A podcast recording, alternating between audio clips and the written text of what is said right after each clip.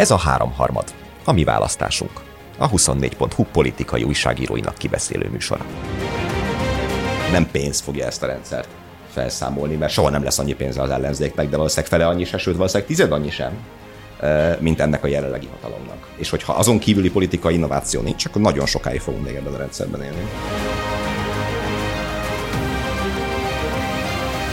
Vita Dániel, Nagy Gergely Miklós, valamint Nagy József a háromharmadban méghozzá ismét közönség előtt a katona sufniában. A teátrum pincéjének a szellemétől megikletve grandiózus témát választottunk a mai estére, a magyar pártfinanszírozásnak az ügyét.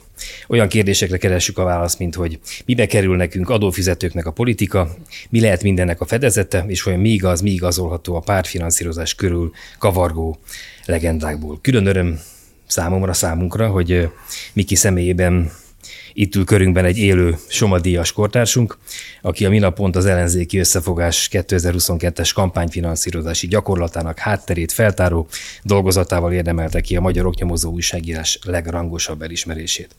Miki cikkéről majd a téma finisében okoskodunk, de kezdjük most sokkal messzebbről, a rendszerváltástól.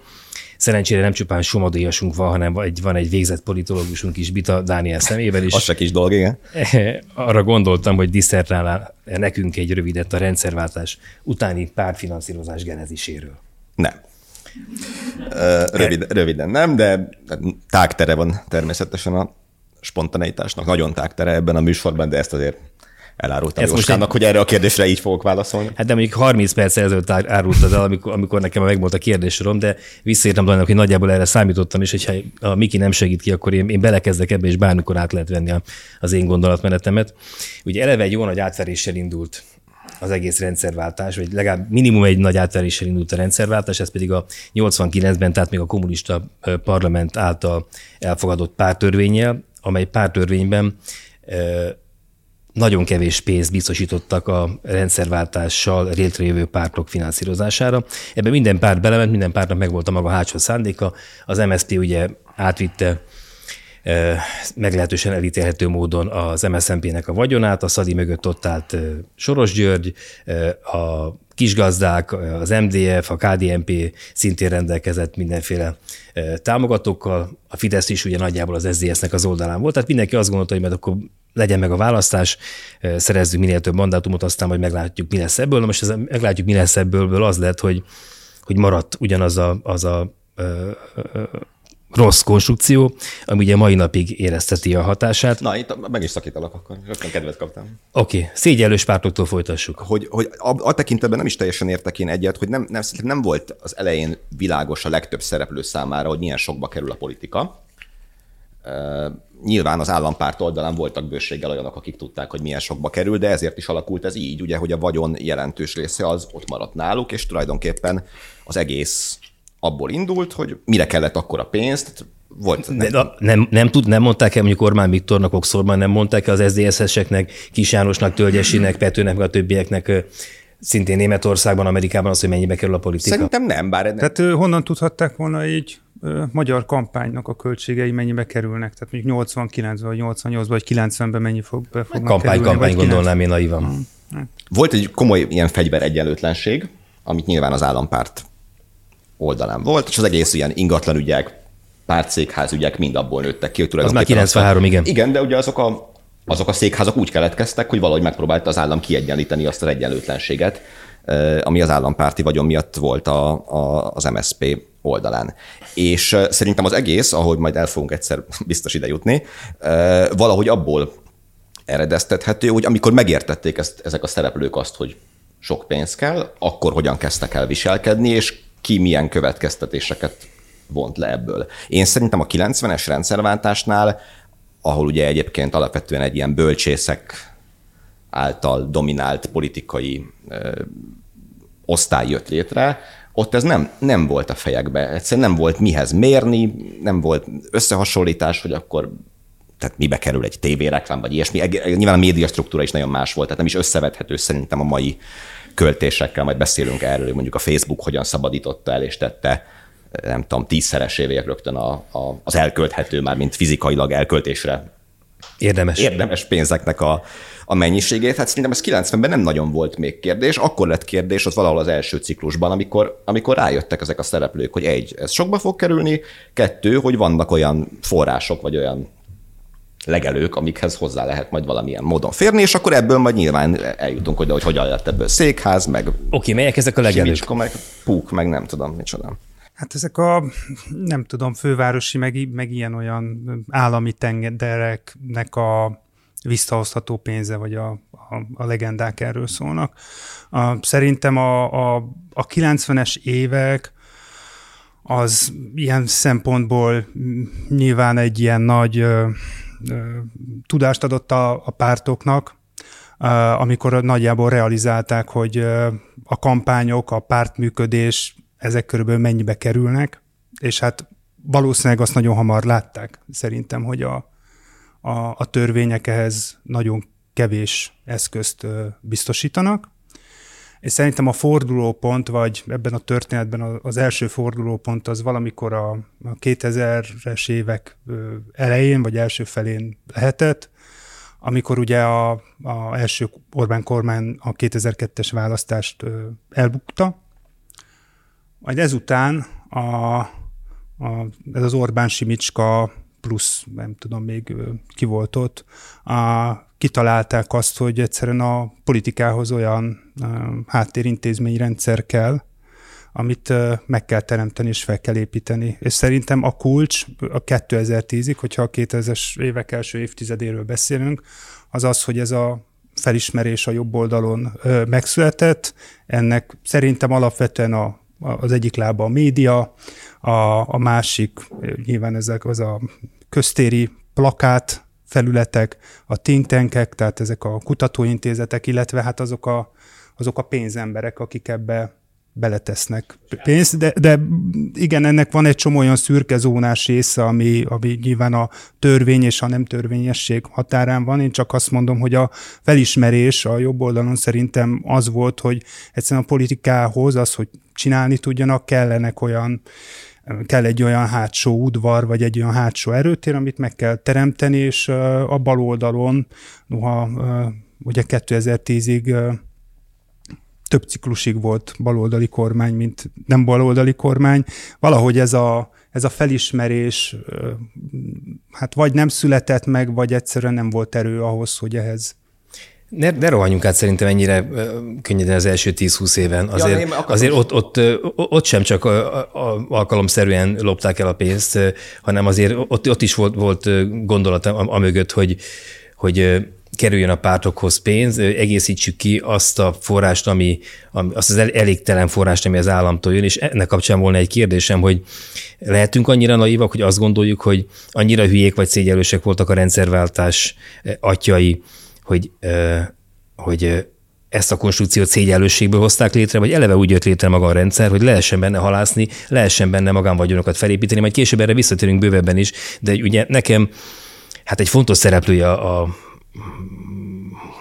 balliberális oldal politikájának politikus, országgyűlési képviselő nevét nem mondhatom, mondta, ki lehet majd nyilván találni. Mondta azt a folyosón még a 2000-es évek elején szomorkodva, hogy, hogy a Fidesznél milyen frankó rendszer volt minden fillér, amit ellopnak, majd az, mit, mit jelent az, hogy lopás, azt majd kifejtjük, az oda kerül a, a központba, és ők osztják újra. Bezzeg nálunk, mondta ez a balliberális ember, jó, ha 10% megérkezik a párthoz. Tehát ugye itt azért ott vannak ezek a 90 százalékok, vagy hát akkor legyen csak 50 százalék, amit kézen közön eltűnik, és magánvagyonokban csapódik le, mire a maradék megérkezik a párthoz. Tehát a kérdésem, bocsánat, a barokkos körmondatokért, tehát hogy feltételezzük azt a naivitást, hogy szégyellőségből, vagy tudatlanságból alkották meg így a rendszert, hogy kevés állami pénzt toltak bele, vagy eleve benne volt már az, hogy azért itt jó lesz majd sokaknak kumantani szerintem nem a létrehozás ebből a szempontból a kérdés, mert amikor létrehozták, most nem tudok így visszaszámolni nyilván 90-es árfolyamokra, meg ilyesmi, de nem akkor volt ez aránytalan, hanem utána jött az a fajta szégyellősség, hogy nem nyúltak ahhoz, hogy nem, nem mondták azt, hogy miközben az ország egyébként nem tudom, 20-30 százalékos inflációval küzd, mondjuk a 90-es évek eleje közepe táján, a politika is legalább ennyivel többe fog kerülni, és az lett egy nagyon népszerűtlen dolog, vagy pontosabban szerintem azt gondolták a döntéshozók, hogy az nagyon népszerűtlen lenne, amikor ilyen helyzetben a politika azt mondja, hogy már pedig ez egy drága dolog, és nekünk kell több pénz elsősorban, és állandóan az lett az ilyen populista kampányoknak, vagy a mondásoknak a középpontja, hogy akkor kevesebből felezzük le, meg kell ezt oldani ennyiből, az ország is nehéz helyzetben van, de hogy még arra visszacsatoljak, szerintem az egy kicsit keveredik most egyelőre, hogy amikor pártfinanszírozásról beszélünk, akkor a pártok finanszírozásáról beszélünk-e, vagy a, vagy a szereplők finanszírozásáról. Hát ez mondom, nagyon... ez, ez a 10-90. Igen, a, a, azzal se értek teljesen egyet, pedig biztos egy szakavatott ember volt, de majd mesélek én is ezzel kapcsolatban anekdotákat, hogy hogyha így visszagondolunk a, a Fidesz, én azt hiszem, hogy először, vagy a Fidesz vezérkara először azt a következtetést vonta le, hogy a saját anyagi hátterét kell megteremteni. Ez már, ez már 93, vagy csak... Igen, abszolút, igen hát abszolút, a, abszolút. Céget, Tehát amit a Gergő elmondott... körülök, na, így, ide akartam volna igen, visszaterelni a beszélgetést. Igen, amit a Gergő elmondott, az arról szólt, hogy hogyan lesz a Fidesz egy leválthatatlan, vagy nagy aztán, hogy leválthatatlan, azt akkor még nem gondolták, de egy nagy, megkerülhetetlen, megkerülhetetlen az jó szó, politikai erő, amelyet ellenzékben sem lehet eltaposni, amely ellenzékben is van akkor, hogy arra kényszerítse a hatalmon lévőket, hogy valamilyen arányszám mellett megalkudjanak vele. De a 90-es években az első tapasztalat az pont az volt, hogy a párt körüli céghálót, az Orbán családnak a vagyoni helyzetét kell alapvetően olyan szinten rendezni, ugye, hogyha most teljesen a műfaj nem alkalmas arra, hogy itt mindenféle papírok meg ilyesmik nélkül számokat mondjak, de hogy azért mi történt? Hát már a székház eladástól kezdve nyomon követhető, hogy az Orbán apjának a cége, a kövér szilárd cégei hogyan kerülnek helyzetbe. Ők azt gondolták először, hogy a saját hátterüket kell megteremteni, Ugye a Fidesz akkor egy 5-6-7 százalékos párt volt, nem egy 40 százalékos párt, Igen. gyakorlatilag szervezet nélkül. A 90-es évek elején, közepén azért nagyon mást jelentett még a, a politizálás, vagy a pártpolitizálás a tekintetben, hogy az volt a kérdés, hogy kinek hány irodája van. Ma szerintem megyeszékhelyeken előfordul, hogy parlamenti pártoknak nincsen irodájuk, de legalábbis ilyen középvárosi szinten biztos. Ugye akkor arról ment a dolog, hogy hány irodát kell fenntartani, hány bürokratát vagy pártaktivistát kell az aktivista az nem jó szó, mert az ingyen dolgozik, tehát akkor mégiscsak a bürokratánál maradok, vagy hány ilyen pártmunkást kell eltartani. Funkci. Funkcionárius, nagyon jó, mert szókészlet. Danit ma egész napig ki, kell segíteni, ez a harmadik szó, mert valaki, valaki kezdjem elszámolni, hogy szerkesztjük a, szerke, a főszerkesztő helyettes. Idegen milyen szép. Már ezért megérte lejönni. Uh, szóval, hogy, hogy az alapvetően az ő eltartások, és ugye ebbe a, a költségvonzata is sokkal nagyobb volt mondjuk a, az akkor még érdemi tagsággal rendelkező MSZP-nek. És ők nyilván leépültek, szellemileg is, de most nem arra gondoltam, hanem, hanem, hanem egy, egy, egyelőre szervezetileg gondoltam ezt, és nyilván ahhoz kellett a, a, valahogy a forrásokat igazítani, és fölépülni ebben a rendszerben, tehát pénzt beletolni, az meg sokáig nem volt szempont. És amikor szempont lett, akkor nyilván ehhez igazodott minden. Tehát ugye a Fideszben a 2002-es veresség hatására állt össze az is csak, hogy polgári köröket kell csinálni, ilyesmi, tehát tömegesíteni kell. És igen, ehhez jön majd az, hogy hogyan fogunk mi médiát működtetni ellenzékből, akkor lett hírtévé. Ugye ez a következő kérdés, hogy a, a pártfinanszírozásnak mit tekintünk a médiafinanszírozást, az egész ilyen körülötted lévő világnak a finanszírozását is, mert az akkor meg végképp egy nagyon nagy szelet. És én a tekintetben vagy sem vagyok teljesen biztos, hogy ez, az, az egy új, tehát hogy az így lett volna, hogy a, a baloldalon nem tudom, 10-ből 9 forintot elloptak, és csak egy ment a pártba. Szerintem ebben a klasszikus pártpénztárnoki világban annál jóval több ment a pártba bele egyébként. Tehát, hogy és, és Jó, egyébként, amit én, bocsáss meg, amit én mondtam, abban az, azt én nem készpénznek veszem, hanem úgy meséltem. a készpénz az eltűnt ebből a történetből valahogy. Igen. igen. hanem, hanem úgy mondom, hogy egy újságíró felé egy jelentős funkciót betöltő pártvezető, kinek a pozíciát már meg is neveztük ebben a műsorban, nem mondom meg, hogy hol, ő azt mondja, hogy 10% érkezik meg hozzánk. Tehát ő ezt akarja közvetíteni. Bezzeg a Fidesz, ott aztán tökösek elmesélem azt anekdotaszerűen aztán ennek a jelenlévő 41 néhány embernek, és majd meglátjuk, hogy a többi 40 ezernek, aki hallgatja, is majd módja lesz ezt meghallgatni. Tehát én teniszeztem. És neked még utána módod lesz visszahallgatni ezt az egész. Én teniszeztem többször a Puklászlóval. hogy rögtön egy ilyen erős... Erre nem számított. Ugye? Ez rögtön, rögtön. Én nem tudtam. Hát... Eddig hallgattam. Jut eszedbe egy, egy bonyolultnak tűnő képzeltársítással, igen. Ugye ő volt az MSZP-nek a pártpénztár. Igen, igen. Annak igen. legendás, igen. Aki aztán rengeteg készpénzt mozgatott, és, és leginkább készpénzt mozgatott, és az ő... Más alkalmakkal nem, amikor... igen, igen, a, nem, nem a, nem a teniszmeccsek alkalmával, Jó, és az ő, ő, ő, ő páncélszekrényéről a, a szoci székházban azért legendák kerintek, hogy abban milyen sok készpénz volt Igen, és elhelyezve. nekem vele kapcsolatban Milyen, milyen volt a fonákja, Dani? Fonáki az nem volt rossz, a mozgás azért megkapott az A időszakban. tenyerese amikor ez- azért az még keményebb volt. Mert párosoztunk valójában. És az ő párja voltál? Az ő párja akkor Tóth Bertalan volt, aki később szintén nem tőle függetlenül pártelnök is lett az MSZP-ben.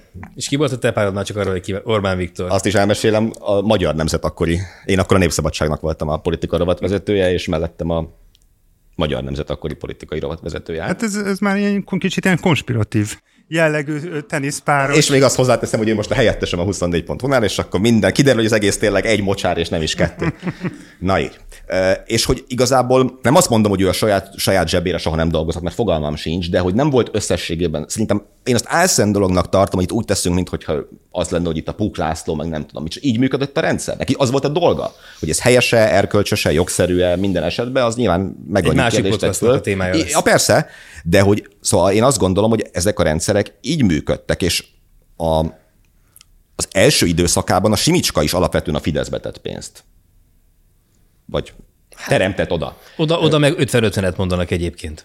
A, aztán lett persze egy nagy cégbirodalom, de az már inkább az az időszak, amit a Gergő behozott, és amikor beszélünk a 90-es évek közepe, 2000-es évek eleje, akkor még az volt a kérdés, hogy a saját, tehát a pártjuknak a, a lehetőségeit hogyan tágítják ki a pénzzel. Infrastruktúra. Infrastruktúrát hogyan építik ki, ilyesmi, és persze nyilván tűntek el ebből a rendszerből akkor is pénzek, de azért az, amit most látsz, hogy itt ilyen 100 milliárdos magánvagyonok keletkeznek, az szerintem az akkor nem volt jellemző, és hát a PUK az a, a Bowie áfészben kezdte azért a pályafutását, tehát hogy ahhoz képest nyilván sokra vitte, és nem az ott megszerzett, nem tudom, fűszeres tudásával, vagy e, ilyesmi, de hát a, a, tehát, hogy a, a Mészáros Lőrinc sem a Na, de azok más, más magánvanyarok voltak.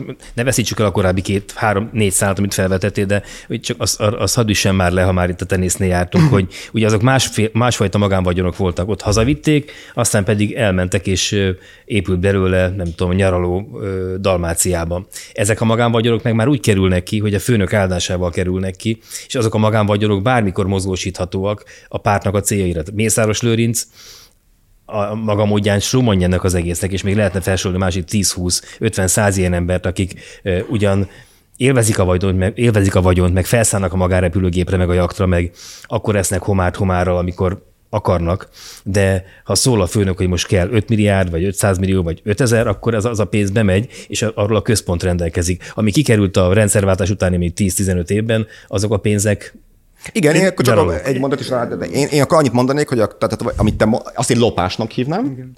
és a, a pártfinanszírozásnak Meg meg, azt, is. meg, azt, meg azt annak mondanám, hogy a párt működtetésére hogyan tettek bele forrásokat, mondom, hol miután megloptak minket. Igen, de ez ettől függetlenül fontos különbség. Tehát, hogy pártfinanszírozás Én alatt ugyanezt arról mondtam, csak amikor... Jó, jó, jó. Akkor nem volt kettős hiba ez. Hoppá. Én egy picit óvatosabb lennék azzal kapcsolatban, amit mondtál. Szóval Én nem tudom, hogy ez a Mészáros Lőrincnek szólnak, és akkor betol 5 milliárd forintot a, a Fidesz RT-be, hogy ez ö, valóban ma még így működik. Egész egyszerűen azért, Ma mert... sem működik, így azt gondolod? Ne, hát én azt gondolom, hogy már a képültek azok az intézményesített csatornák, ahol ezek a dolgok ö, valamilyen szinten legalizálva vannak. Ugye a TAO az például egy ö, mondjuk egy ilyen történet, tehát hogy ez már, ma már biztos nem úgy működik, hogy akkor valamilyen számláról valahova megérkezik, hiszen például a, a, az a pénz, amit ma az állampártnak el kell költenie mondjuk kommunikációra, propagandára, ez, ami nagyrészt a támogatottságot adja ennek a pártnak, azt állami forrásból Ja, én sem pénzről és hát érted, Gergő. az, az most pont tegnap jött ki, hogy valami 40 milliárd állami forrást öntöttek bele a, a párt kommunikációba, tehát hogy ilyen szinten értem ezt, hogy ide már nem, nem kell beleönteni, nem tudom, 100-200, 5 milliárd forintot, és a, egyébként nyilván más eszközökre a, a frakció vagy a párt finanszírozáson keresztül, ami egyébként pont most változott, és most lett egy kicsit tágabb ugye az elmúlt években. Szerintem ezek a, a források részben már, már valamilyen szinten legalizálva vannak. Ja, ni- eh, nincs köztünk, Gergő Miki időnként, időnként úgy szorítom, hogy mindenkit összezavarjak, tehát Miki, nincs köztünk eh, vita ebben. Csak a módszerek, vagy pontosabban az eszköz változott, ugye a, a veder lett más, amivel, amivel Merika, Merika hmm. vizet, ugye korábban aktatáskában ment, és nem, nem tudom, Gellértéren, meg, meg ilyesmi helyeken buktak meg időnként különböző kisgazda, meg egyéb képviselők korrupciós pénzelfogadása közben. Ez pedig, ez pedig hivatalosan, rendesen, törvényesen nem, büntet, nem büntethető módon, de ugyanúgy a korábban a közpénz jellegét elveszítő közpénz, amikor magánpénzé válik, és az a cég, ami abban a pénzben működik, azt tolja vissza legális úton a, vagy a párt által, vagy a főnök által meghatározott célra ezeket, ezeket a pénzeket. Jól mondom, én, doktor úr? Én annyiban egyetértek a Danival, hogy, hogy itt van egy csomó legenda, és ebben a csomó legendából mindenképpen említsük meg a, a Kerényi Györgynek a Szabad Európán megjelent, szerintem rettenetesen érdekes történeteket, meg egy nagyon nagy problémát felvázoló cikk sorozatát. Nagyon Januárban nagy... indult január 30-án. Igen, az illegális pártfinanszírozás, pártfinanszírozás rendszere. Három igen, rész. Nagyon nagy munka van benne. Ugyanakkor én is én azt mondanám, hogy, hogy ezt a, ezt a ezt a narratívát, hogy, hogy ellopták, ott a következő szinten szétválasztották, hogy mi megy zsebbe, mi megy pártba, és az biztosan pártba megy. Ez, ez nekem egy picit túl, túl egyszerű. Tehát én nem, nem tudom, hogy, hogy fejezzem ki ezt pontosabban. Tehát, hogy én egész egyszerűen azt gondolom, hogy a, hogy ebből a pénzből egyszerűen sokkal többet loptak el, mint amennyit állítanak a szereplők, hogy, hogy ö, ö, visszaosztottak a pártnak. Szerintem az ellopott pénzből nekem van egy, van egy, van egy ilyen szkepszisem, hogy az, azok a rendszerek annyira, annyira jól működtek, szerintem ezt valahogy máshogy, máshogy teremtették meg.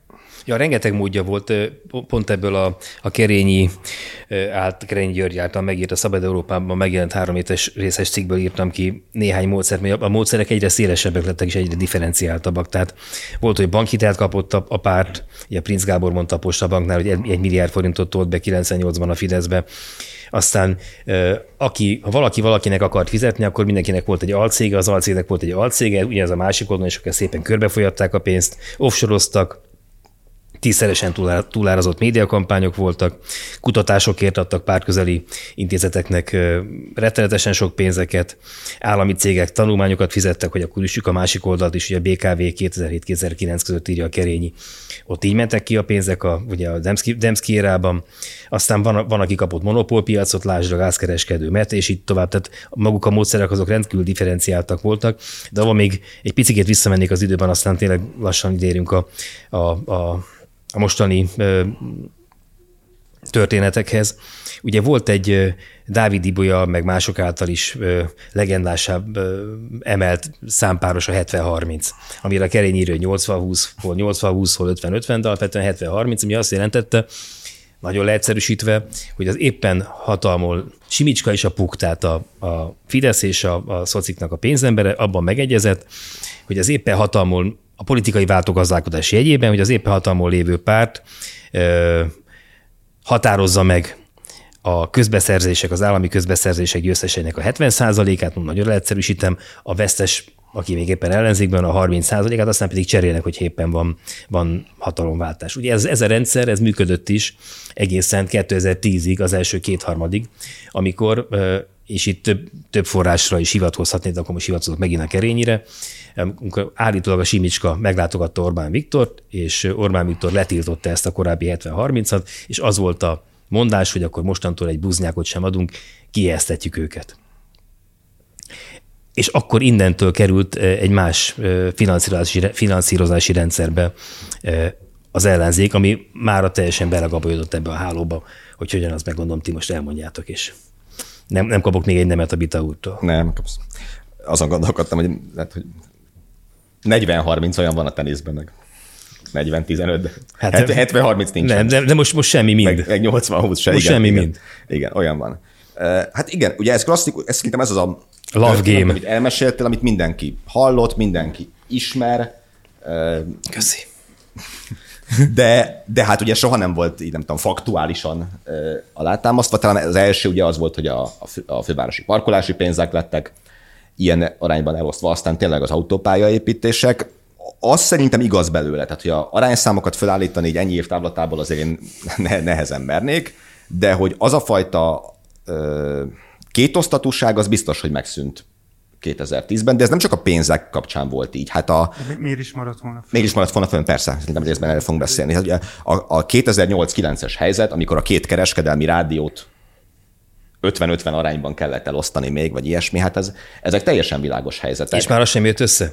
Hát az még összejött, csak aztán a... Következő körben nem jött össze, a, igen. Csak a, a baloldalnak jutó rádió az egy év múlva nem volt életben a 2010-es hatalomváltás után. Tehát, hogy ez erre elég világos helyzet. Már előtte szerintem, hogy lehet, hogy emlékeim megcsalnak, de ut- utána volt? Működött, és a Neo nem működött 2010 után, igen, de lehet, hogy nem, lehet, hogy előtte ezt sosem fogjuk megtudni, ha csak föl nem találják az internetet és meg nem nézzük a műsor után.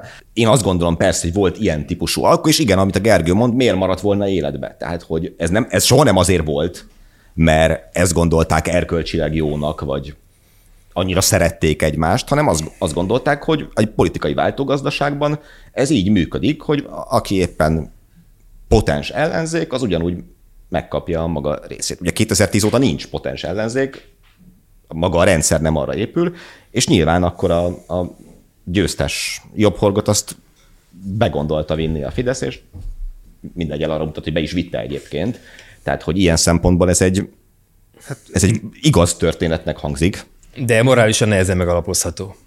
Hát morálisan nehezen megalapozható, és mondom, a, a tekintetben a ténybeli megalapozása sem történt meg egész pontosan soha, hogy ezt e- ennél részletesebben föl lehetne fejteni, hogy akkor itt egész pontosan ki a 70 és ki a 30, már mint nem politikai oldalakhoz kötődően, hanem szerepeiben és pontosan milyen pénzekről beszélünk. Ez egy vitatható kérdés szerintem, hogy 2010-ben kivitte be azt a kiütést a, a baloldalnak, nem véletlenül önmaga, még évekkel korábban. Én sokkal inkább erre hajlok. És igazából ezek a, ez a sok történet, tényleg nagyon érdekes az a cikksorozat, és ezek Nem a történetek. de ugye a Kerényi újságíró volt, és utána megmártozott a politikába, és a pár hónap, volt a... Pár, pár hónapig, igen. Nem is tudom pontosan milyen. Ö, munkatársa. Ö, kommunikációs főnöke. Tehát szerintem az egy kérdés, hogy a 2010-ben kivitte be ezt a jobbhorgot. A, és ez, ez, ez részben összefügg azzal, amit erről az egészről gondolok, hogy és van, van, vannak ezek a történetek, ezek a legendák, amik kicsit ilyen összeesküvés elméletbe is bele tudnak folyni, hogy itt minden, minden romlott, kicsit annyira, annyira mocsaras a magyar politika, hogy ez lényegében determinál minden, és ez a, hogy is mondjam, a, a becsület elvesztése az, amikor 90-es években kezdődött, és akkor utána ez az egész ez így tovább épült, ami szerintem egy reális értelmezés, csak szerintem érdemes az feltenni azt a kérdést, hogy mi következik ebből politikailag. Uh, hogy ebből következik-e mondjuk a jelenlegi politikai helyzetnek a, az alapvetései. Uh, és ebben én nem vagyok teljesen biztos, hogy csak ebből következik, hogy ott például, ugye itt ezek a, ezek a gondolatok, amikor azt mondták, hogy a 70-30 világnak vége van, ezeknek van azért egy olyan értelmezése is, hogy hát Hát, hogy, hogy igen, azóta azért van ez a teljes egyensúlytalanság a, a, a magyar belpolitikában, mert hogy ez a világ ö, megszűnt, és hogy itt a... Pedig az, milyen szép is volt, ugye rögtön igen, tesszük a korrupciót, meg egyrészt, a... Egy, egyrészt szerintem ez is egy... Azok egy, még milyen szépen loptak, Istenem, emlékszel? Hát de legalább jutott mindenkinek, tudod, meg ilyeneket lehet mondani. Álltunk a hatoson, aztán mire odaértünk a Moszkvára, addigra végünk volt. Hogy ez szerintem egy picit félrevisz, mert szerintem a, azt a alapvetést egy picit ö, ö, el, eltakarja. És itt a, állandóan a forrás ö, túlsúlya magyarázni a jelenlegi politikai helyzetet szerintem egyrészt igaz, tehát ez egy fél igazság, ebben nagyon sok igazság van, de, a, de az alapvetést azért mégiscsak a, a 2006-os ősz, illetve a 2008-as népszavazásokba megjelenő politikai innováció jelentette szerintem a Fidesznek, amikor egész egyszerűen az addigi választási arányokat teljesen át programozta. Tehát ott, ott, ott teremtette meg valójában az első két harmadnak az alapját, a 2008-as népszavazásokon, amiknek viszont a, az érzelmi alapja szerintem a 2006 őszi, illetve az összödi beszéd kiszivárgása után keletkezett rettenetesen sok indulat volt. És ezzel visszatérve ez a pénzügyi részhez, csak azt akarom mondani, hogy hogy egyrészt ugye miért maradt volna fönt ez a 70-30 világ, és a, a, az, az viszont egyált, én egyáltalán nem látom bizonyítottnak, hogy, hogy politikai innovációhoz ne lett volna semmilyen tőkéje az ellenzéknek az elmúlt 12 évben. Hogy ennyire balfékek, az nem igazolható azzal, hogy nincsen pénzük.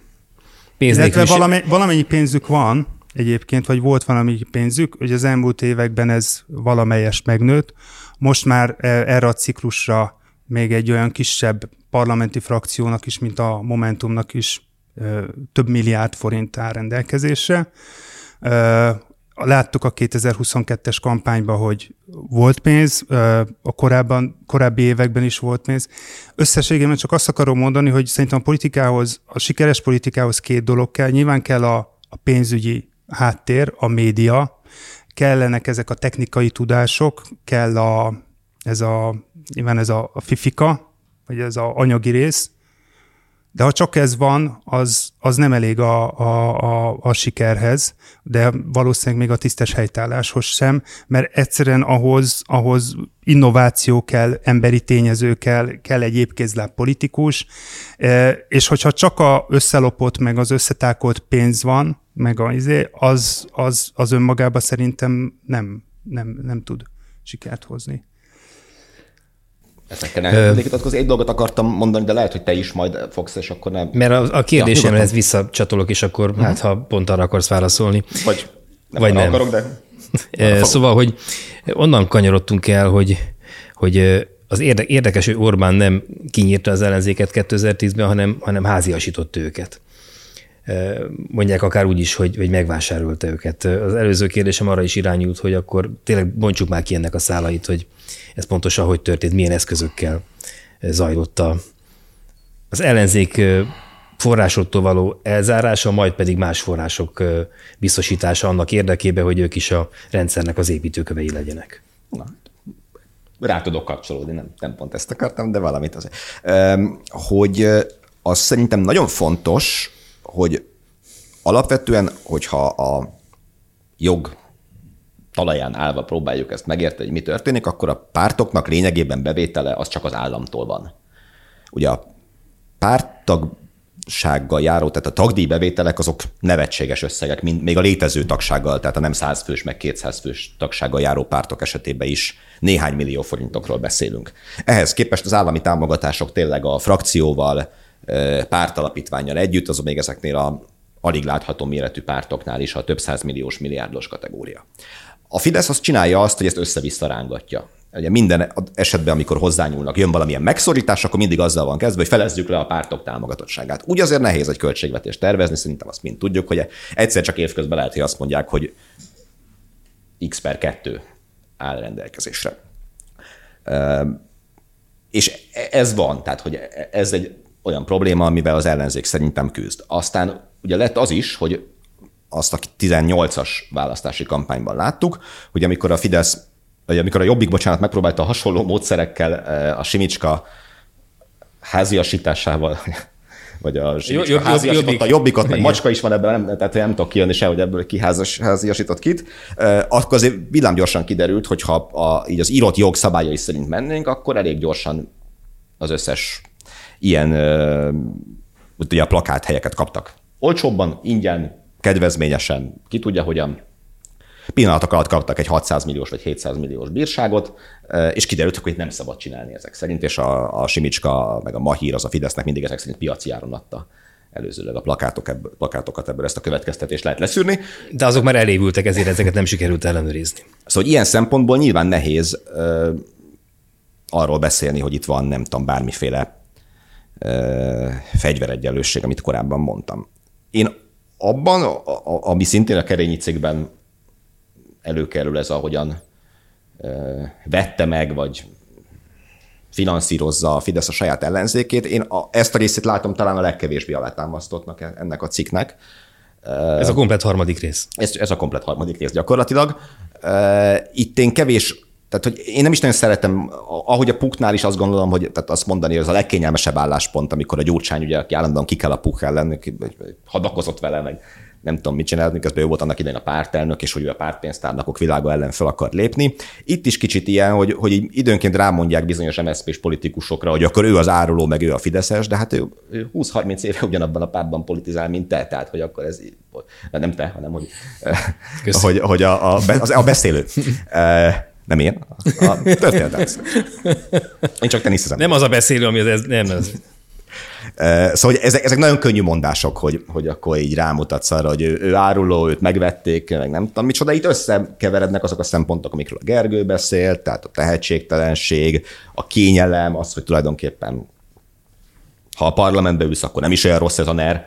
Uh, nyilván jobb lenne, hogyha te lennél a másik oldalán annak a patkónak, de azért az, egyébként ez se biztos. Az se biztos, akkor hát, lesné, persze. Igen. Hát egyrészt vezetne egy minisztériumot, most van megy a másfél-két milliós nettó fizetésed alaphangon, nem feltétlenül olyan rossz ebbe lenni.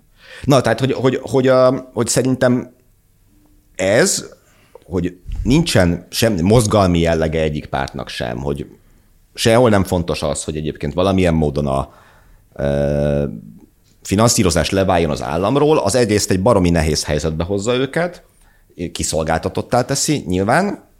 Nyilván van mellette az, hogy az állami pénzek olyan lejtősé tudják tenni ezt a pályát, ami ö, teljesen aránytalanná teszi a versenyt, de azzal persze egyetértek, hogy, tehát, hogy a Fidesz elsőprő többségét nem a pénz okozza 2010-ben, és a fenntartásának is csak részben a magyarázata. És amennyiben magyarázata, az, azt alapvetően nyilván én is az állami propaganda Igen a közmédia és ezek oldaláról fognám meg, ami viszont ilyen értelemben meg, meg nem része a pártfinanszírozásnak, mert mert a hatalom, tehát a rendszer finanszírozásának a része, ami itt persze a kettő egybevág, a Gergő se véletlen használta ezt az állampárt e, kifejezést, és szétszálazni nehéz ilyen szempontból, de ugye ez megint oda vezet vissza, hogy ebben nem lesz változás. Tehát, hogy, hogy ezt akkor nem pénz fogja ezt a rendszert felszámolni, mert soha nem lesz annyi pénze az ellenzéknek, de valószínűleg fele annyi se, sőt valószínűleg tized annyi sem mint ennek a jelenlegi hatalomnak. És hogyha azon kívüli politikai innováció nincs, akkor nagyon sokáig fogunk még ebben a rendszerben élni. Én is nagyon óvatosan bánnék ezzel a kiáruló, ki van megvéve, Szerintem ezek a, azok a történetek, amik egy kicsit ebben az ellenzéki közegben ilyen toxikusak, vagy, vagy, vagy, vagy ugye mindent meg akarnak, mindent ezzel akarnak megmagyarázni. Most ugye van az a az a történet, hogy a, a Botka Lászlót, a Molnár Zsolt ugye megbuktatta ezt talán ebben a körben valamelyest is, mert ugye 2017-ben Botka László lett volna az MSZP-nek a miniszterelnök jelöltje, és a, tulajdonképpen ő bemondta Molnár Zsoltnak a a nevét, hogy ő, ő az áruló a pártban. Azt hiszem egy 168 óra interjúban hangzott el ez a, ez a vád, és hogy ő, ő okozta a, azt, hogy, hogy megpucsolták, és végül nem, nem, és ő ettől a jelöléstől visszalépett, mert azt érezte, hogy nincs mögötte a párt. De ugye akkor ez a kérdés egy picit távolabbra is vezet, az, hogy Botka László vajon mennyire uralta ezt a pártot. Tehát, hogyha te valakinek a, a miniszterelnök jelöltje szeretnél lenni egy pártnak, akkor azt, annak te tehát vezetned kell. Az nem egy, nem egy ö, ö, ideális állapot azért, hogy Szegeden élsz, nem élsz a, a fővárosban, nincs mögötted, tehát nincsen, majdnem azt mondtam, hogy nincsen a zsebedben, inkább az, hogy nincs a markodban ez a párt, és nála például ez volt a, a helyzet, tehát hogy itt még volt egy ilyen strukturális probléma is, ami aztán valószínűleg megvolt ezzel a Molnár történettel spékelve, csak hogy a, a Botka azt az építkezést azt hiszem nem végezte el a párton belül, ami őt magabiztossá tette volna abba a pozícióba. Tehát, hogy ennek van egy ilyen vetülete is, vagy egy ilyen olvasata is.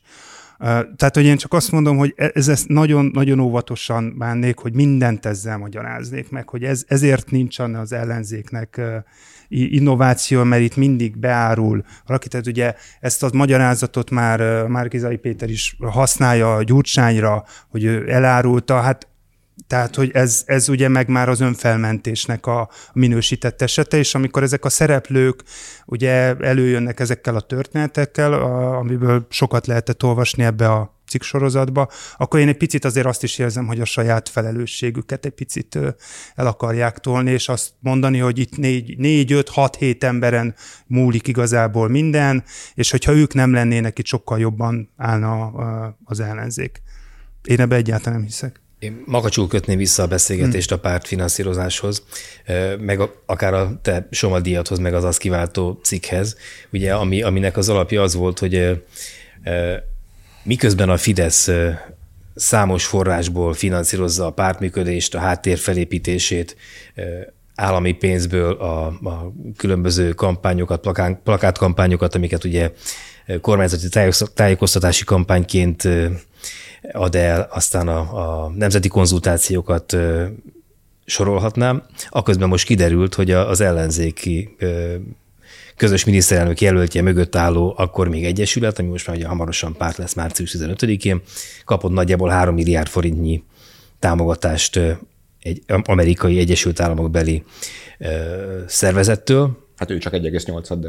De összességében nagyjából három volt a vége. Igen, igen, igen. igen és e fölött ugye nagyjából úgy költötték el, úgy jött ez a pénz, meg úgy is költődött el, ahogy a cöföt működteti a, a Fidesz, hogy a barátaink adnak nekik pénzt, és akkor abból, abból lehet kampányt csinálni, és akkor az, az, a, kamp, az a pénz nem számít bele a kampányköltésekbe. Most ezt lekopírozta gyakorlatilag a, a hírek szerint bajnai segítségével megszerzett pénzzel lekopírozta a Márkizaj Egyesülete, Számos fontos kérdés adja magát, meg mondjuk egy álkérdés is, amit azért föltenék nektek, hogy korrekte az a, az a az a megközelítés, vagy az a, az a hozzáállás, hogy az amúgy is csoffat, meg lekenyerezett, meg, meg rómjaiban lévő innovációmentes ellenzék, megtaposott ellenzéken kérni számon ezt a füstös, de elvileg törvényesen, a magyar törvények szerint érkező... kérdésem az elmúlt fél évben. Tessék? Ez a kedvenc kérdésem, ezt rengetegen feltették. Akkor még, mégsem áll kérdés, hanem valódi kérdés. Valódi. Tehát, hogy szabad az ellenzéken számon kérni, szabad ezért bárkinek is díjat adni, hogy ezt, hogy ezt a dolgot... Egyre, keves, ezt, egyre kedvesebb vagy.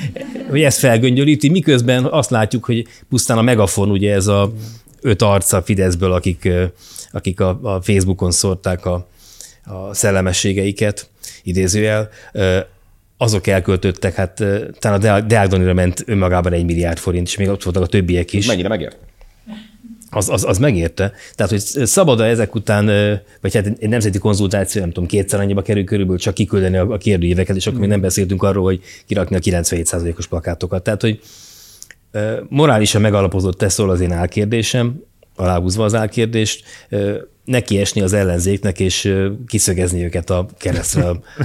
ezt tettem én, ezt állítom. Igen, igen, igen, igen. igen. Tehát szabad -e nekünk leülni egy ilyen figurával, mint a igen. Miki egy közös beszélgetésre. Miki, Miki, mit gondolsz erről? Természetesen teljesen jogos a, a, a kérdésed, és ö, ö, ez szerintem egy te, teljesen valid ö, kérdésfelvetésnek gondolom.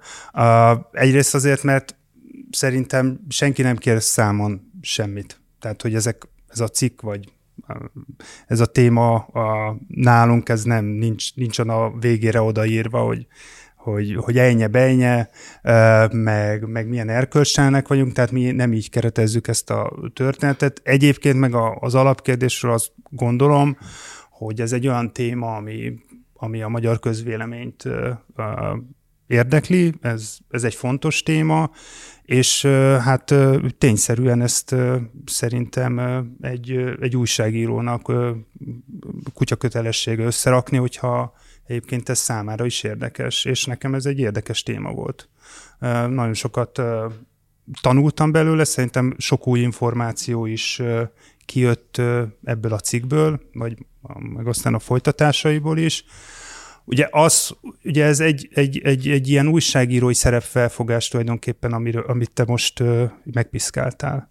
És ez azt hiszem, hogy a, a 24 ben ez egy, egy ilyen abban, abban, abban egyetértés van, hogy nekünk nem valami fajta ilyen aktivista újságírást kell csinálnunk, tehát hogy nem, nem azt kell mondanunk, hogy akkor mi azért írunk újságot, mert hogy akkor inkább ez győzöm. Bukjon meg a Fidesz. Hát, hogy bukjon meg a Fidesz, igen, ez, ez, ez, a, ez a lényege tulajdonképpen, amit én tehát próbáltam. Nem azért írunk újságot, hogy bukjon meg a Fidesz, mivel bárki igen, összevágni nem, nem, nem, ez a szerepfelfogásunk, hanem az a szerepfelfogásunk, hogy a, a, a, a valóságot ö, ö, hozzuk közelebb, még akkor is, hogyha az a valóság, nehogy Isten, ellentmondásos, vagy nem, nem lehet egy ilyen fekete-fehér táblán leírni, hogy most erről tényleg mit gondolunk, mert miközben ez a történet elmesél valamit, akkor azok a kérdések, amiket a Jóska feltesz, ezek természetesen validak, és szerint biztos van olyan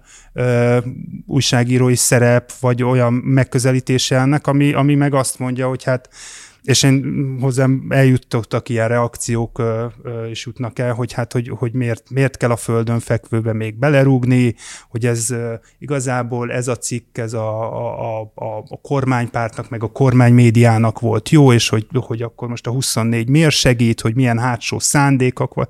Tehát, hogy, titeket hogy, is megvettek. Így, titeket is, titeket is megvettek, igen. igen. Ez, ez minden cikk alatt ott van, ami, ami, ami bármilyen módon karcolja a igen, csak hogy, hogy, hogy én, én meg azt gondolom, hogy uh, hogyha vala, van, van, van egy téma, ami nem ilyen lekerékíthető, meg nem jó és rossz nem, szóval nem, a, nem az egyik oldalnak szurkolsz, hanem az egész ilyen felkavaró, meg zavaros, az, az, azok igazából a legizgalmasabb témák. Igen, és azt szerintem az elfelejtődik időnként. Tehát Márkizaj Péter azzal jött a politikába, hogy arról beszélt, hogy tiszta kezek, és egyébként ő tett közzé, egyébként már ezt néhány fórumon megdicsértem, ő tett közzé egy elszámolást, amiből kiderült ez az 1,8 milliárd forint. Hiszen nem lett volna kötelessége. Igen.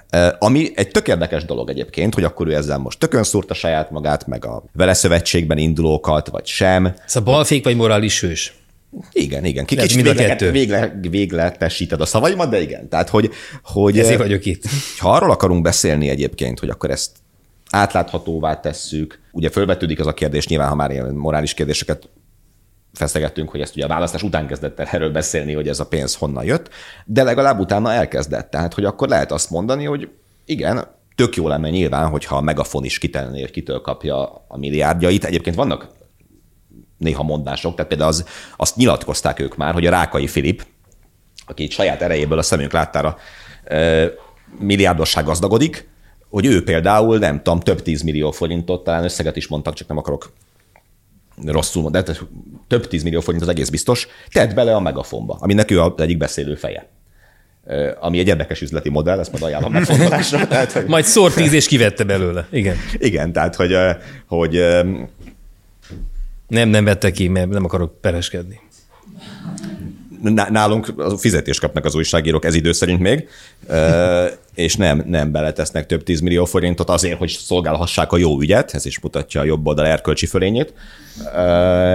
De hogy, hogy azért ezek izgalmasak lennének, ha erre vonatkozó lenne néhány magyarázat. Persze, hogy, hogy az a pénz honnan van, hogy a Mészáros Lőrinc rakja e bele, az is nagyon jó, azt nem tudom, látták-e, hogy a Veszprémi kézilabda csapat ügyvezetője volt gyilkossági nyomozó Csík Zoltán megköszönte Mészáros Lőrinc tulajdonosnak a legutóbbi igazolásukat, de nem Mészáros Lőrinc a Veszprémi kézilabda csapatnak a tulajdonosa, hanem egy másik, milliárd, másik top 10-es milliárdos Szí László. Tehát, hogy ugye itt ennyire bonyolult fogalmi struktúrák ezek, hogy Mészáros Lőrinc, tehát, hogy itt e, miről beszélünk egyáltalán. Hogy, hogy jó volna azt látni nyilván, e, és ha földolgozható lenne, és a magyar titkosszolgálatok is hasonló vehemenciával vetnék rá magukat erre a kérdésre egyébként, mint az ellenzék milliárdjaira, akkor biztos nem mondaná azt a Gergő, hogy őt nem érdekli az, hogy, hogy egyébként a másik oldal sokszoros, sokszorosan ennyi pénzből összerakott kampánya hogyan működik. Tehát azért ez a cikk ez úgy készült, nem titok, hogy elkezdett a Márkizaj arról beszélni először több millió forintról, ugye? aztán kirakott egy elszámolást, és azt nézegetve kezdtünk el arról beszélni, hogy akkor nézzük már meg, hogy itt pontosan mi történt. Tehát, hogy tulajdonképpen még oda is elmegyek, hogy ők teremtettek egy helyzetet, ami egyébként egy fontos dolog, és mondom, nem tudom a mögöttes szándékot, tehát tényleg ezzel a Márkizaj valamilyen politikai helyzetet próbált előállítani, vagy, vagy a... Mármint kamp... rátolni az ellenzéki pártokra az egész balét. A többi ellenzéki vagy párt. saját magára, vagy nem tudom. Tehát, hogy az ő mozgását a kampányban is nehéz volt tulajdonképpen dekódolni hát, egész pontosan, mit miért mond, úgyhogy ez most... Hisz, hisz ebben, még az is lehet, hogy... Igen, mondom, azt, de hogy hisz, akkor az kampány alatt elmondta Igen, azt, az, azt, azt, egy picit azt gyengíti, hogy akkor ez miért, miért jó. Kiállt volna a csekke, a gyerekek, megjött a lóvé. De hogy egyébként egy csomó dolog nyilván ebben valid, tehát hogy persze, sokkal kevesebb pénz, a másiknak a forrásáról. Semmit nem tudunk, tehát könnyű azt mondani, hogy ez a pénz Amerikából jött, és a, a másikról meg nem tudjuk egész pontosan, hogy honnan jött, de hát persze ezt politikai fegyverként ők is használják, tehát azért a putyinozás, meg iránozás, meg kínalizás mögött is ott van mindig az a sejtetés, hogy ebben azért némi anyagi érdek is van a Fidesz oldalán, de hogy ez szerintem ilyen szempontból egy kicsit vízválasztó is, hogy, hogy ez a téma, ez így most kikerült ennyire a, a fényre. Azt azért szerintem ma már senki nem gondolja, hogy azok annyi pénzből lehet kampányolni, és ezt már korábban egyszer utaltam rá, mint amiről itt a, a hivatalos, nem tudom, a hivatalos értesítőben megjelenő elszámolásokban szó van. Azok a pártoknak a legszigorúbban vett költései tényleg, hogy mennyit költöttek kávéra, meg molinóra, meg alkalmazottakra. És közben a Facebookon például, és ugye az is még mindig csak egy szelete, ahogy mondod, Deák Dánielre rá van költve egy milliárd forint, meg az Ez a lényeg nevű ellenzéki kiadvány több millió forint értékben hirdet a Facebookon. Ugye ezek soha nem jelennek meg a, a hivatalos értesítőben, hiszen ezeket nem a pártok költik el. Ki van ezért szervezve. Ki van szervezve, és ugye ez, ez nem egy ilyen magyar sajátosság. Hát az amerikai kampányok évtizedek óta így működnek, hogy különböző ilyen nem is tudom mi a magyar megfelelője, tehát mondjuk azt ilyen akciócsoportok, vagy ilyesmik, finanszíroznak jelöltek mögötti kampányokat, csak hát legalább egyrészt oda van írva, hogy egész pontosan kifinanszírozza őket, még ha az nincs is ott, hogy miből. Másrészt akkor valahogy ehhez kell a, a, a mindsetünket, hogy akkor egy ilyen szót is használjak, igazítani, hogy így működik a politika, hogy nem, nem az lesz a kérdés, hogy az állam által adott évi 1-2-3 milliárd forintot hogyan költik el a pártok, hanem hogy mindent lehet, és akkor a, a végtelen, meg a nagyon sok pénz fog egymással versenyezni, és majd lesz valami a végén. Dani behozta az, ezt az amerikai szállat azért. Leg, már, hogy, a, hogy van az amerikai politikában. Ja, ja. Hogy azért azt tegyük hozzá, hogy ez az egész kampányfinanszírozás dolog, ugye amerikai példákat hallani a legtöbbet, hogy ott hogy megy. De én nem gondolom, hogy ez bármelyik országban ez a, ez a történet egy ilyen nagyon tiszta, nagyon, nagyon letisztult matyóhimzés lenne. Tehát, hogy ez, ez, ennek, a, ennek a realitását szerintem érdemes lenne a, a hamarosan megemészteni. Tehát az, hogy a politika tényleg pénzbe kerül, vannak mindenféle ilyen kicsit ilyen szürkezónás megoldások, amik, amiket a pártok alkalmaznak ez az amerikai, tehát a 2022-es ellenzéki kampányfinanszírozás jelen tudásunk szerint nem volt törvénytelen. Uh, ugyanakkor szerintem arra is rámutat, amit már mondtam korábban, hogy hiába van mögötted két, három, négy, vagy akár ennél több milliárd forint is, hogyha az a fajta politikai tartalom, vagy az a fajta politikai karosszéria, ami, aminek meg kellett volna lenni az ellenzékre, és nem volt meg, ez nincs rárakva az autóra, és akkor lesz egy ilyen eredmény. Tehát, hogy, hogy én megint csak azt mondom, hogy itt, és ezt tudom, hogy egy idealista megközelítés, meg túl optimista, de hogy ez, a, ez nem tudja ez az összeg helyettesíteni a politikai innováció hiányát, a politikai tartalom hiányát, a, a politikai érettséget, a, a, a politikai munka hiányát, mert itt tulajdonképpen egy picit azért erről lett volna szó, hogy itt a végén ezt a pénzt valahogy így ide dobják, és akkor ebből a ellenzék verje el a Fideszt. Csak zárójel, és akkor tényleg abba hagyom. Pont azt hiszem tegnap, vagy ezen a, a hét elején jött ki egy olyan közvéleménykutatás, amely azt mutatja, hogy a, a kutyapárt mennyire népszerű. 40 a, év alatt ő a legnépszerűbb párt. Igen.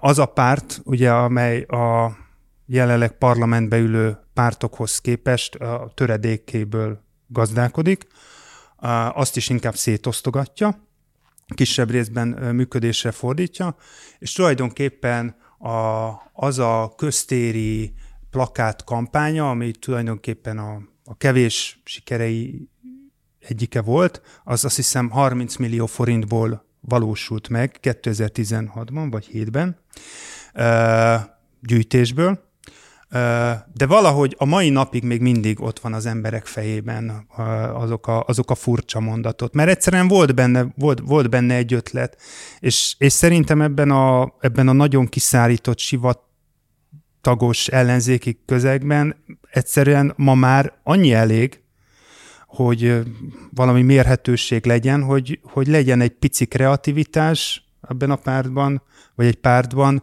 legyen egy pici önazonosság, és meg tudják mondani magukról, hogy ők kicsodák, és olyan tisztességesnek lássanak. Én szerintem a, a kutyapárt nagyjából ennyiből ma már simán parlamenti szereplő lenne. Csomó jó kérdésem maradt még, de most, hogy a Ger Miki elmondta a, a kutyapártnak a kampánybeszédét, akkor, akkor inkább... Nagyon távol, nagyon távol állt. Ezt akartam mondani, hogy csak nem, én nem akartam én, én coming out adhatni Mikit, de hogyha valakitől a, a, a, a kutyapártnak a rajongása az váratlan volt, az...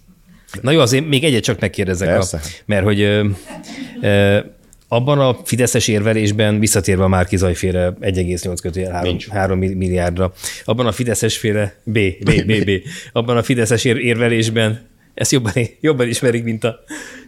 Szóval, hogy abban, abban látok bármiféle indokoltságot, hogy azt mondják, hogy ezért a 1,8 kötőjel 3 milliárd forintért Amerika, akik ezt adták, azok az, azok a, azok a egyesületek, az elvárt volna valamit Magyarországtól, Márkizajtól. Látjátok-e bármiféle megalapozottságának annak, hogy a dollár baloldalról lekerült a repel? Adnak ennyi pénzt ingyen, vagy nem adnak ennyi pénzt ingyen? Hát, a, hát lehet, hogy csak azért adták a pénzt, hogy Orbán megbukjon. Tehát, hogy, hogy mi, mi, mi számít ingyenek. Én az... az, hogy kérnek valamit, hogyha te, te leszel kormányon Péter, mondják ezt neki, sokkal... akkor azt elvárjuk tőled, hogy a...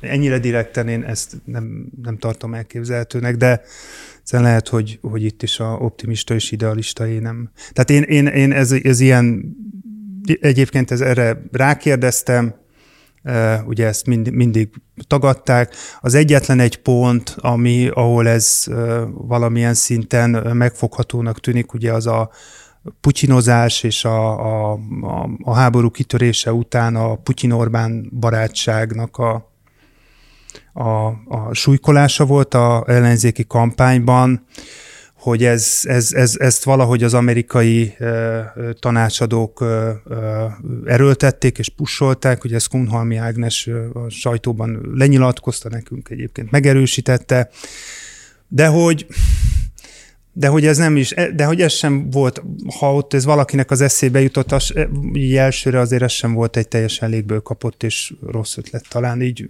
akkor azt lehetett mondani. Beszéltem olyan ellenzéki kampányszereplővel, meghatározó kampányszereplővel, aki azt mondta, hogy hát, hogy egyrészt ezt nem az amerikaiak mondták, és hát azt mondta, hogy nézd, hát, hát ez egy olyan dolog volt, ami az Orbán és a Putyin keretben mindent el lehet mesélni erről az országról, ami ebben az országban 12 éve történt. Azért, közepesen sikerült jól. Közepesen sikerült jól, de azért ez nem egy teljesen légből kapott gondolat, tehát ezt, ezt nem gondolom, hogy teljesen hibás gondolatnak. Én azt a szellemességet tudom te elsütni rá, hogy röviden nem, kicsit hosszabban igen, hogy kértek-e valamit, tehát direkten nyilván én is azt gondolom, hogy nem, mind a mellett a politikában szerintem azért a dolgok úgy működnek, hogy mondjuk akkor is, hogy befektetésként tekintettek rá. Nem hiszem, hogy volt egy záradéka ennek a szerződésnek, hogy akkor a, innentől kezdve amerikai gázt kell venni majd, vagy tehát, hogy nem ilyen módon nyilván a, a puha hatalom gyakorlásnak azért valamilyen módon mindig van ára. Tehát azt, azt nem gondolnám, hogy nincsen. És akkor most a közönségi a szó az uraktól. Nagy Gergely Miklós Somadias újságírótól, és Vita Dániel főszerkesztő helyettestől lehet kérdezni bármit.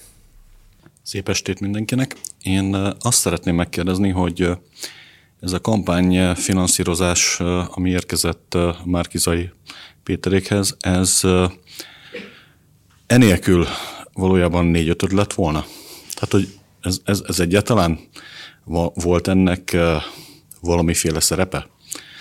A, hogy ez alakított bármit is a végeredményen, mert mert én nem látom ezt, hogy ez bármennyire is beleavatkozott volna, és, és egyáltalán ez, ez bármit módosított volna a végeredményen. Köszönöm szépen. Ez nagyon, mondok egy rövidet, aztán ez nagyon, szerintem pont erről kezdtünk el először beszélgetni. Az első jó kérdés ma este, azt akartam mondani a Bita. április 4-én ráér, azt akkor lesz a következő felvétel, hogyha van egy ilyen műsor. Le, lenne egy csere itt most a szerkesztőségben. Azt veszem ki Dániel szavaiból. Hát igen, kell, a, kell a változatosság.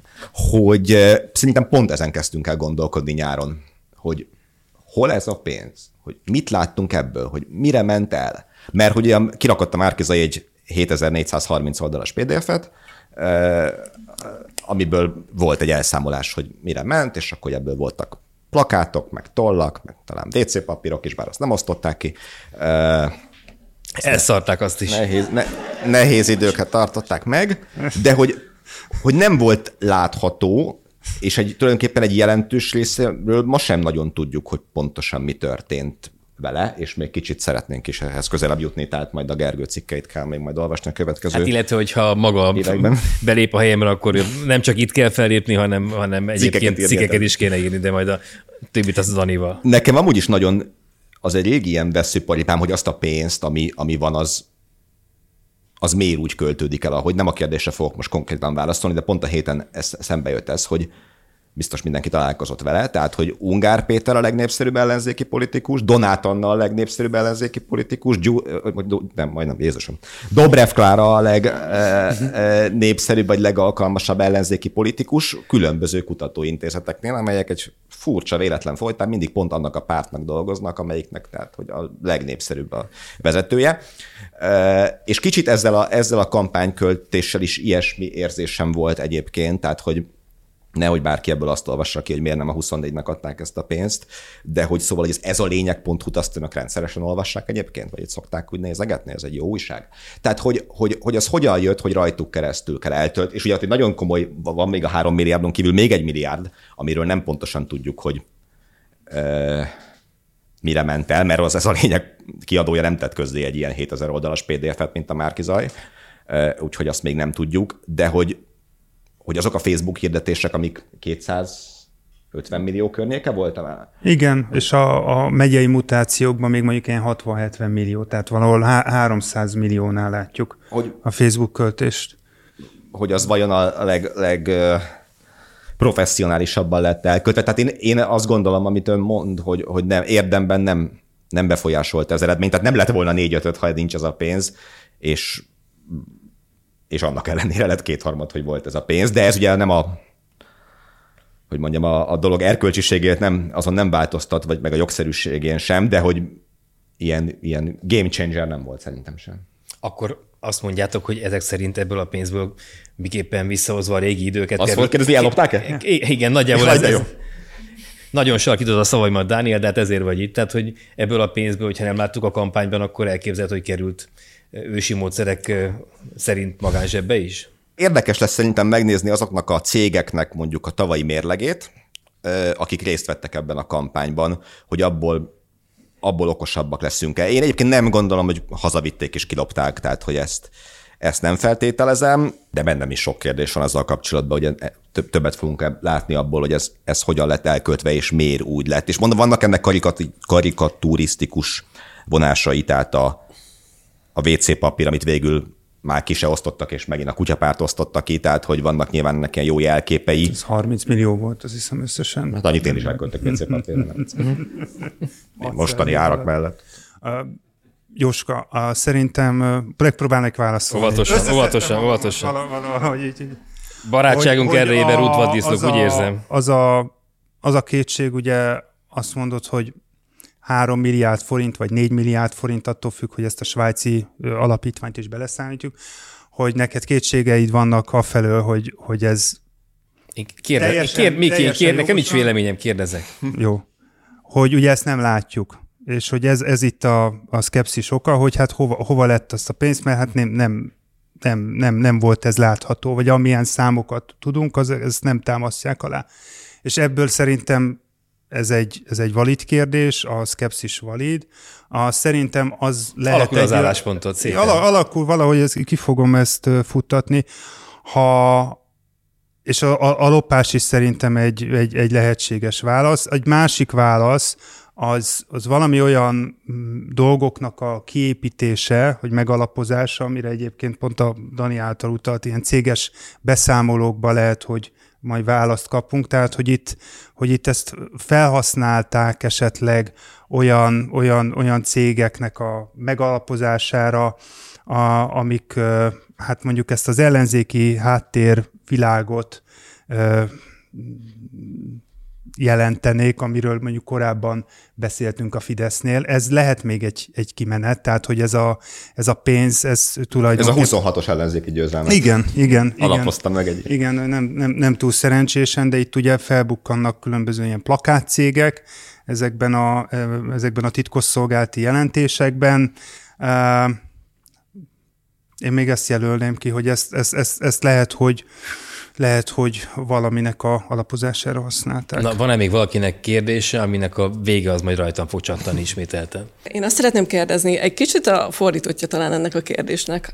Volt itt szó arról, hogy a politikai innováció, hát ha nem is teljes, de elég nagy hiánya, azért ez jellemző a pártokra, hogy szerintetek van az a mennyiségű politikai innováció, ami nagyon sok pénzzel a végtelen mennyiségű pénzt le tudja győzni, vagy igazából ez az egész kérdéskör tulajdonképpen a le lehet-e győzni a Fidesz választáson kérdés árnyékában van? Szerintem a, az már egy, egy nagyon komoly változás lenne Magyarországon, ha mondjuk nem olyan lenne a parlamenti felállás, hogy 135 65, vagy nem tudom most, most mennyi, nagyjából ehhez közelít most, a, hanem mondjuk 108, a 92.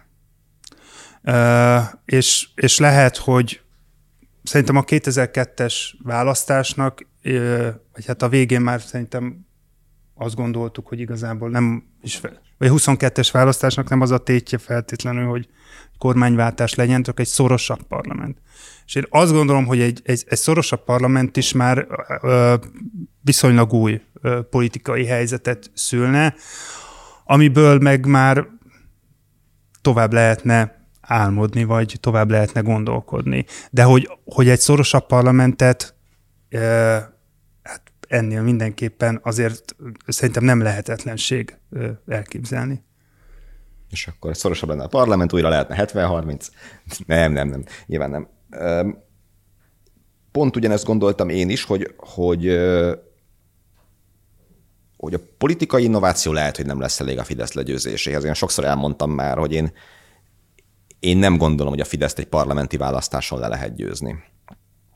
De, azt nem szoktam hozzátenni, de most hozzáteszem, hogy mindig mondjak valami újat is, hogy ugye, hogyha egy, ha le lehet győzni a Fideszt egyébként Budapesten, ha le lehet győzni Pécsen, ha le lehet győzni Miskolcon, ha le lehet győzni Szegeden, ha le lehet győzni Tatabányán, ha le lehet győzni Szombathelyen, ha le lehet győzni Salgótarjánba, és még tudnék mondani néhány várost, akkor az így valami nagyon rossz szul történik. Tehát persze van gerrymandering, tehát hogy a választási rendszer meg a választási körzethatárok úgy vannak kialakítva, hogy még egy 50-50-is eredménynél is simán a Fidesz maradna hatalomban, és majd nem elsőprő ellenzéki győzelem kéne ahhoz, hogy hogy kormányváltás legyen, és aminek semmiféle esélyét én nem látom, de hogy a rendelkezésre álló teret egyébként hogyan tölti ki az ellenzék, azt azért az nem teljesen mindegy. És arra az ön, a 19-es önkormányzati választás jó példa volt, hogy még egy ilyen rendszerben is komoly pozíciókat lehet elhódítani, és ehhez képest majd izgalmas lesz jövőre látni, hogy vajon hány helyen van a választópolgároknak az a benyomása, hogy az ellenzék ezzel jól gazdálkodott, és megtartotta, és érdemes rájuk, és lehet, hogy nem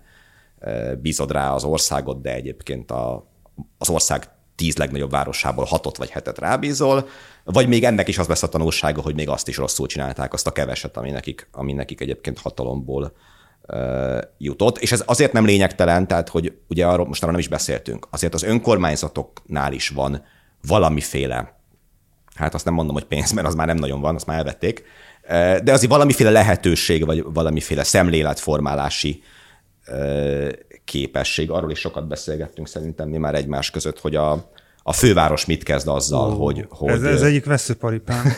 az a, legközelebb az megbeszéljük. Hogy, hogy...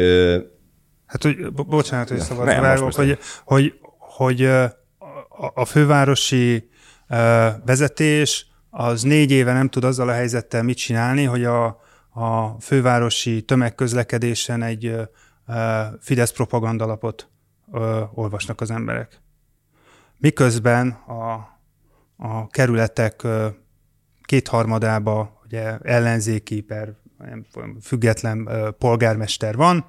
Ezzel a, a helyzettel egyszer nem, nem tudnak mit kezdeni. Ez, ez, ez, ez szerintem nehéz minősíteni, vagy ne, nehéz azt mondani, hogy, ez, hogy ezt nem lehetne egy, egy, egy picit jobban csinálni, hogy, hogy akkor legalább odaadni valami mást is. Tehát, hogy, hogy azért ilyenfajta és ezt még én nem is nevezném innovációnak. Ez egy ilyen veszőparipánk, hogy, hogy ezt, ezt hogy nem tudják megcsinálni, hogy akkor valahogy azokból a kerületi újságokból valahogy úgy összehozni egy olyat, aminek van mondjuk egy ilyen fővárosi része, és megvan, megmarad a kerületi része, és akkor azt valahogy oda, oda lehetne adni ezeken a BKV és ezeken, ezeknek a BKV utasoknak, de nem, valahogy ez se, ez se sikerül. És itt szerintem az van mögötte, hogy vannak részérdekek, tehát, hogy a kerületi polgármester az azt a kerületi újságot szereti, amiben 42 interjú van vele egy héten, és 500-szor van benne a fényképe. És mindenki azt mondja, hogy azt a kevés pénzt, ami egyébként van az én kerületemben, azt én arra akarom költeni, hogy a helyi újságban 42 interjú jelenjen meg velem egy héten, miközben igen, a centralizálása ennek, vagy ilyesmi, az, az egy politikai érdek lenne, és én nem azt mondom, hogy origót kell csinálni, tehát hogy nem úgy kell lemásolni a Fidesz eszközeit, hogy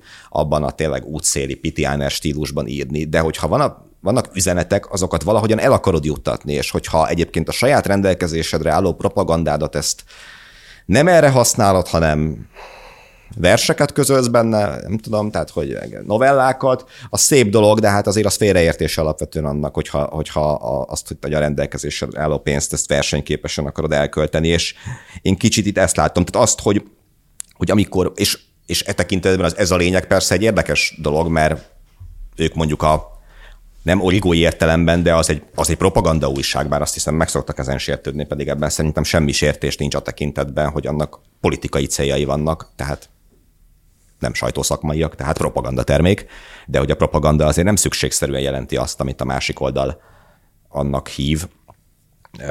Szóval, hogy, hogy azt, azt valahogy ennél okosabban vagy, vagy professzionálisabban használni, az, az például egy olyan dolog, ami szerintem is elvárható mondjuk egy egy ellenzéktől. És akkor ez, ez nyilván nem válasz arra a kérdésre, hogy le lesz ebből győzve a Fidesz, vagy nem, mert, mert az sok tényezős, és messze nem ezen múlik. Tehát, hogy, hogy még kicsit oda-vissza kanyarodjak. Én nem vagyok benne biztos, hogy nem hasonló választási eredmény lett volna akkor, hogyha nem négy, hanem 40 milliárd jön. De az is részben azért van, mert egyébként a közmédiára elmegy 120 milliárd éppen. Tehát, hogy még a 40 milliárdra is azt lehet mondani, hogy hát annyi pénzünk azért nincs, mint a közmédiának. Tehát, hogy meg hát mind a két kérdése válaszolva, hogy miért elsodorna bennünket a, az a cunami, hogy most butassuk meg a Fideszt, és így együtt vonuljunk ki az utcára, és valamit tegyünk már, hogy ezek elkotródjanak azért alapvetően egyikünk sem valamelyik párt mellett, vagy valamelyik párt ellen van, hanem egy normális országban szeretnénk élni, ahol tisztességesen működik a politika, ahol, ahol nem lopják el a pénzt, és így tovább. És ugye ebből a szempontból nézve az, az országnak jót tenne, hogyha nem kétharmaddal, vagy még kétharmaddal is többel kormányoznák, hanem egy, egy viszonylag szűk többséggel kormányozná bárki, mert akkor talán nem tenne meg annyi pofátlanságot, mint amennyi pofátlanságot így megtehet, hiszen elég komoly puffer van ö, alatta, amiből vissza lehet zuhanni, ö, és túl lehet élni bármiféle botrányt, ami akár, akár lopás, akár valakinek a gazdagodása, akár hazaviszünk egy hőerőművet, akár ö, lehetne sorolni azokat a, azokat a botrányköveket, amiket, amiket elkövetnek. És talán akkor a, a, az olyan pronyó néphűítésnek sem lenne akkor a terepe, mint most, amikor látjuk, hogy én most ezen buktam ki legutóbb, ez a 97 százalék ettől az embernek ledobja az agya a szíjat. Tehát tényleg elküldték nem tudom hány millió háztartásba rengeteg milliárd forintért ezeket a kérdéveket, visszaküldte 14 százalék, 86 százalék következésképpen nem küldte vissza, és ebből a, ebből a 14 nak a 97 százalékából írják ki nekünk mindannyiunknak, a mi közös pénzünkből, az én pénzemből is, meg az önök pénzéből is, hogy Magyarország 90, a magyarok 97, 97 százaléka ellenzi a szankciókat. Tehát én ettől talán, talán ezt nem lehetne megcsinálni akkor, hogyha egyébként nagyjából mondjuk 52-48-ra jött volna ki a választásnak a vége. Hát meg akkor, hogy a, a viszonylag kisebb népszerűségvesztésnek is sokkal nagyobb lenne a tétje. Nem merik megtenni, Mert akkor, így van. Így van. Ezt... Ugye az, az gátat is jelent, hogyha van egy hogyha az ellenzék ott ligál a nyakadba, vagy mondjuk nem tudom, pár méterre van tőled, és nem úgy most, mint most, hogy kilométerekre, mert egyszerűen, hogyha az a pici elmegy, az, és ott képződik meg, akkor már tényleg attól félsz. Hát az, már, az, a, az már az a távolság volna, zárom mondat, amit az ember már nem is lihegésnek, hanem puszinak tud értékelni a finisben. Küldünk mindenkinek. Köszönjük, hogy eljöttek. Ez a háromharmad a mi választásunk, a 24.hu politikai újságíróinak kibeszélő műsora.